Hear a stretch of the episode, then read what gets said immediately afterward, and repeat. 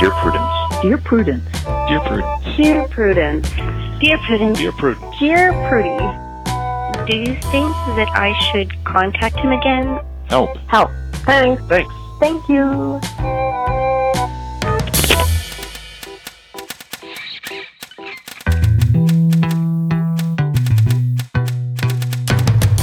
Hello, and welcome to another mini episode of Dear Prudence. I'm your host, Daniel Mallory Ortberg, and this show is for you, our Plus subscribers.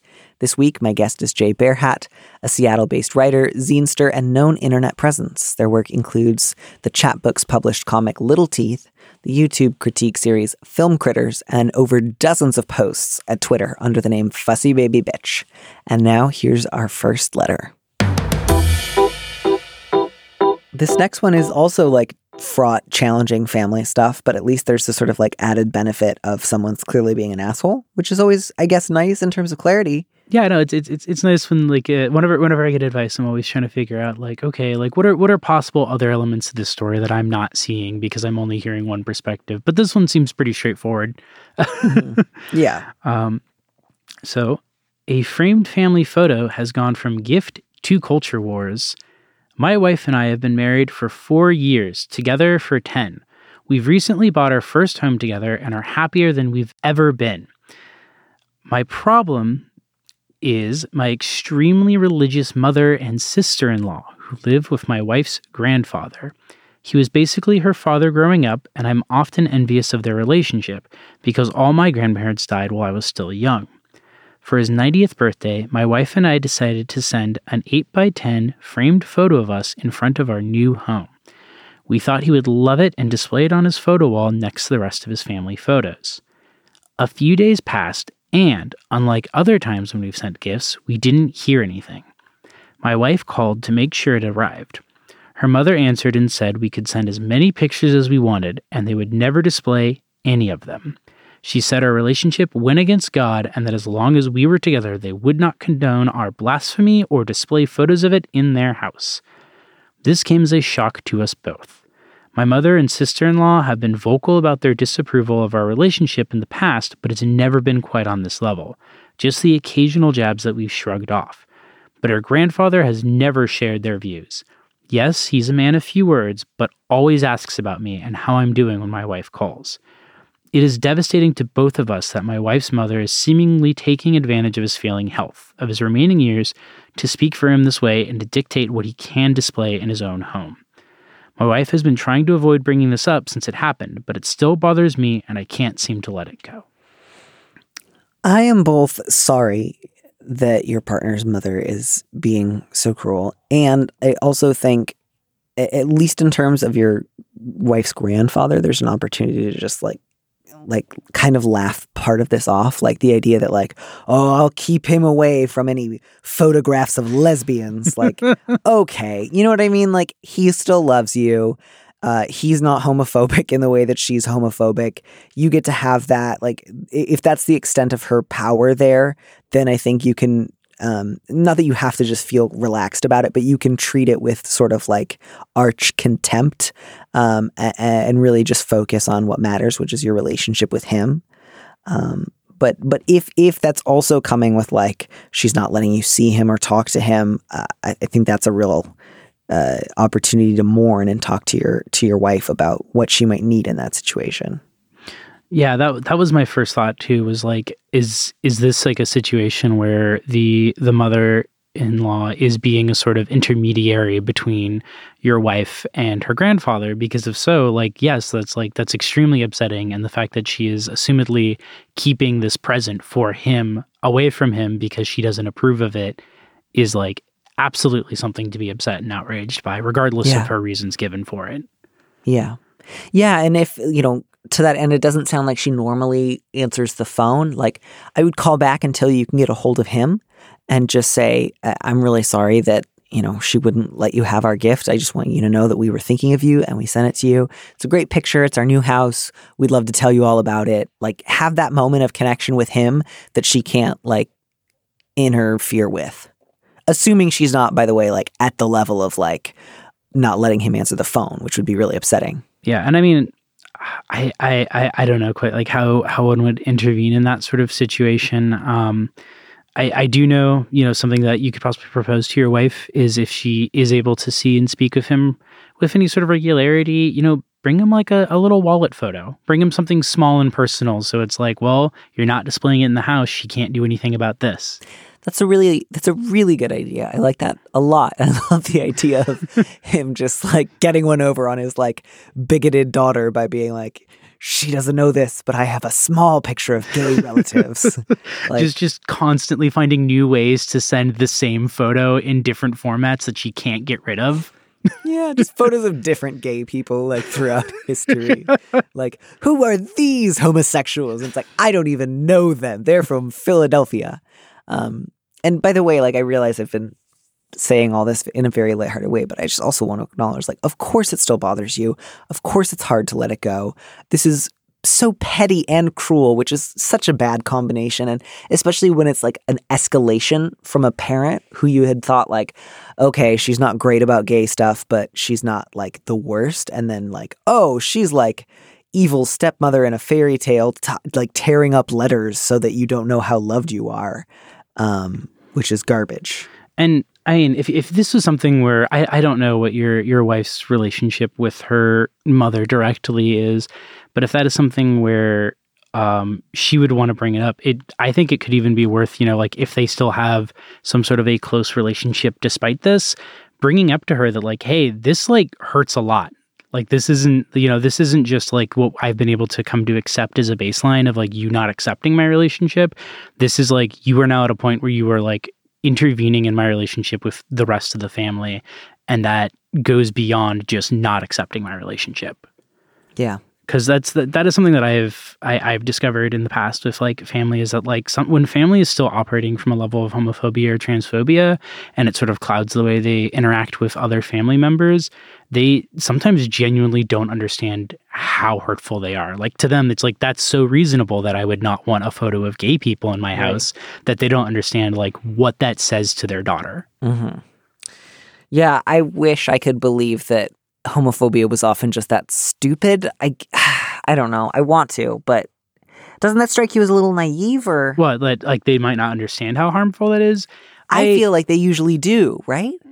with uh i mean like i said i think it comes down to and that's why i said i don't know what the the wife's relationship with the mother is since Right. assumedly given the story it sounds like they're still in communication which suggests that it's a weird sort of like un unspoken like okay i know you don't approve of this but you like love me in spite of it. And so we kind of have this ironic ironic phrasing don't ask don't tell dynamic Mm. around it. Um but it's f- familial homophobia is always like very very fraught. And i Yeah, i found that the way it manifests is sometimes very baffling in its contradictions where it's this sort of thing of like this idea that the mother could maintain this relationship with her daughter where she's speaking to her regularly but also view like her decade long relationship as like a blaspheme and treat it as if like she believes in the long term that it's going to end is like clearly the message that she's sending Right. Or or just that like you, my daughter, are going to go to hell someday.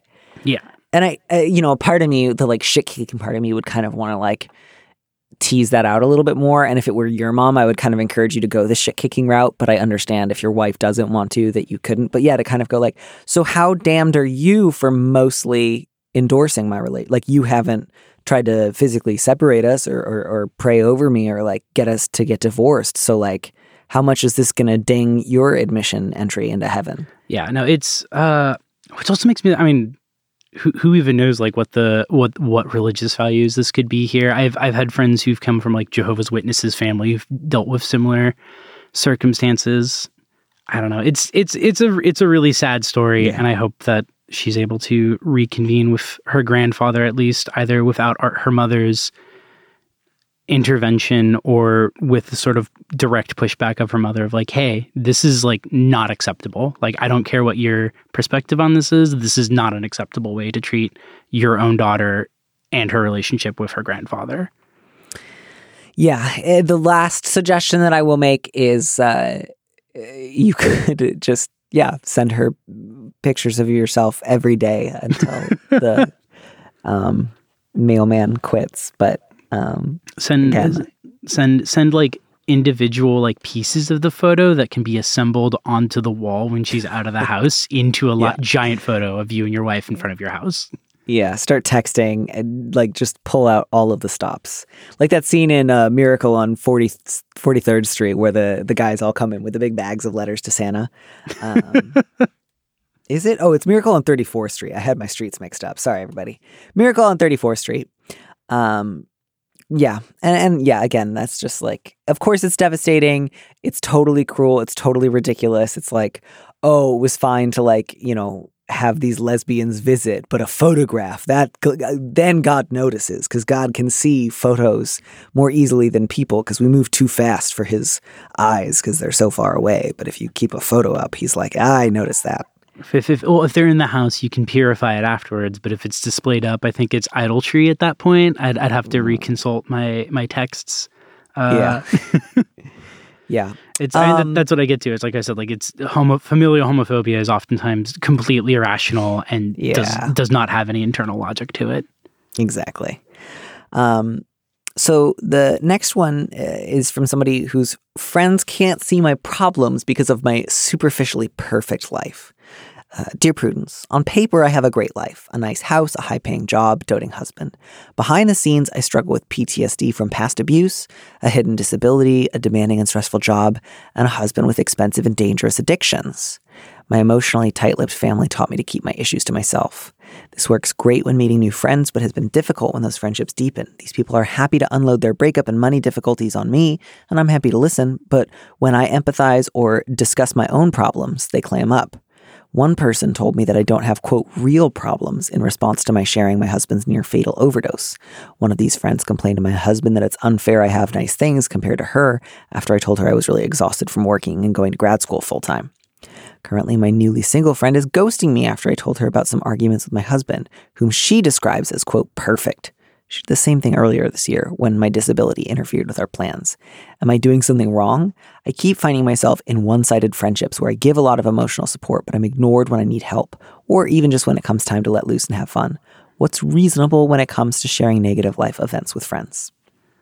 Um, so this one, my my initial thought is sort of uh, the the consistency in all this is like yourself, and so my question is like sort of where are you where are you meeting these friends? Like what is what is what kind of dynamic do these friendships develop under? Because the uh, not implication, I guess, but it's like my, my question if it is like if these friends are sort of envious of your life and stuff, then why is like why is there this sort of disparity between you and your friends? Um, because you know, I I've I have like friends who have various like uh especially material like benefits and privileges over other people in our friend circle and stuff. And they oftentimes have a similar sort of like guilt complex of not feeling like they can talk to about their own problems. But i feel like there's a any healthy friendship dynamic there's a understanding of like no like emotional problems serious problems sufferings from like ptsd disability dealings with addiction like those are all bad. Like those are all, those are all negative life experiences no matter who you are. Um and so i i sort of wonder like you know where where are these friendships being built where they don't like they're not seeing that those are serious problems for you because you are uh, in an otherwise more stable life?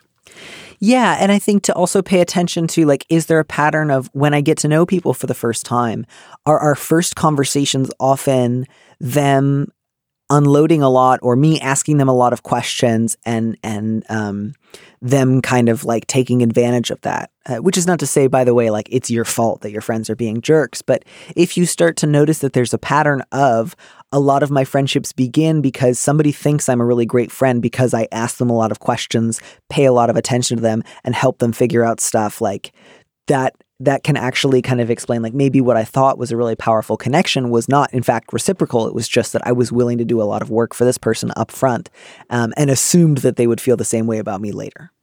Yeah, no, th- thank you. That's that's sort of uh what I was trying to like formulate to put in, uh, to put into words was like I was like if there's if this is a repeating pattern of friendships, then that tells me that there's something about the pattern of how those friendships are being formed, which is causing this. Right. So, in terms of like what to do right now, one of these things is absolutely scale back on the friendships where people are are um, telling you you don't have real problems or or at the very least or in addition to that push back when people say things like that. If your friend says your husband is perfect you can say like that's not true and that's not a helpful thing to say and i need you to not say that to me when i'm trying to tell you something that's hard for me. Um, or uh, if somebody else you know is, is just ignoring you um, don't waste your energy trying to chase them down um, and if somebody says you don't have real problems when you say my husband almost died that person is telling you that they are not to be trusted and you should not spend more time trying to repair that friendship um, that might feel like a lonely start because that kind of means you just start by like seeing the people you consider your friends less. But before you can develop new kinds of friendship, you have to make the time for that. And I think to whatever extent you can, I, I sure hope you can go to some version of Al Anon or a disability support group, or ideally both. Um, something where you can be around other people who are also dealing with like the chaos of of loving and living with someone who has an active addiction, um, and, and figuring out like how do I find and build a life for myself that is like serene, meaningful, useful, joyful, regardless of whether or not my partner gets clean. Um, and and what would that look like for me? I, I, want you to have a lot of help with that, and I think that Al-Anon or um, I'm not sure if Al-Anon has like a, a, a Narcotics Anonymous equivalent, or um, you know, if you're especially secular, a non um, spiritual alternative to Al Anon, that would be really, really good. Even if you can only find like an online disability support group because there's none local to your area, maybe just spending a little time once a week or once a month with other people who experience similar disabilities might make you feel a little less alone and like you're going to be in a space where you're allowed to share your problems. I think that would really help. And um, building off of that, uh, I noticed that they'd also mentioned that they uh, had started attending grad school, and I think that's a great resource to even look for those kinds of groups. Um, yeah. Grad schools and colleges in general generally have programs exactly to facilitate like social friend social dynamics and friendships and relationships because they're aware how isolating and alienating college can be otherwise. Um, and I think looking for just even even just interests that you have or people who are going through the same sort of issues you are going through that's like a great place to start um, and a great place to find people who are going to sort of already be at the level of like wanting to listen to you talk about your issues as well as you know have someone listen to them talk about their own yeah. Yeah. And even if there's just like free or low cost counseling services um, through your grad program, whether they're remote or, or on site, um, I would urge you to take advantage of those things and to really prioritize all of that right now to whatever degree that you can. I know you're already exhausted. I know you already have limited um, time and energy right now, but I think if you can scale back from trying to chase down these people who are not there for you and and use that time for something that you know will result in at least like I'll be listened to for 20 minutes, um, or I know I'll be around people who experience some of the same things that I do and won't think that that's a fake problem. Um, that will go a long way towards making you feel like you have a real community, even if it's not people you've known for years and years. And I think um, in that program or on your own, even since it sounds like you're sort of on the precipice of realizing that like the friendships you're in right now aren't working for you, develop a sort of sense of like what what what are you looking for in a friendship? Hmm um, because like they mentioned that you know at the start of onset of friendships uh, that you don't really tend to open up as much but they do and you're fine with that. You i think it's a good time to ask like is that something that you're comfortable with? Like would you prefer that like your friendships sort of both start at a level of like you know you're you're getting along but you would rather like discuss tougher issues as you get closer, not immediately. Uh, would you prefer that it's something where they, uh, as you meet people, they ask you questions from the onset about yourself? I think asking yourself, you know, like, what are you looking for out of these sort of friendships is a really good way to help you sort of like recontextualize how you pursue those friendships. Yeah, I, I think all this is a really really good idea and um, i just hope that you're able to start doing some of these things because this sounds like a lot. And um, I guess the one upside is somebody who says you don't have a real problem when you say my husband almost died has just let you know, like, well, I don't have to worry about getting you a Christmas present this year. Yeah. like, you and I are, we're done here. There's, I, I definitely, I definitely feel bad, like, really feel for this person because I feel like this is like the only thing more isolating than like actually being isolated is being in a situation where you don't feel like any of your friends are actually invested in the difficulties you're going through while you're going through some honestly pretty heavy difficulties. That's our mini episode of Dear Prudence for this week. Our producer is Phil Surkis. Our theme music was composed by Robin Hilton. As always, if you want me to answer your question, call me and leave a message at 401 371 DEAR. That's 3327, and you might hear your answer on an episode of the show.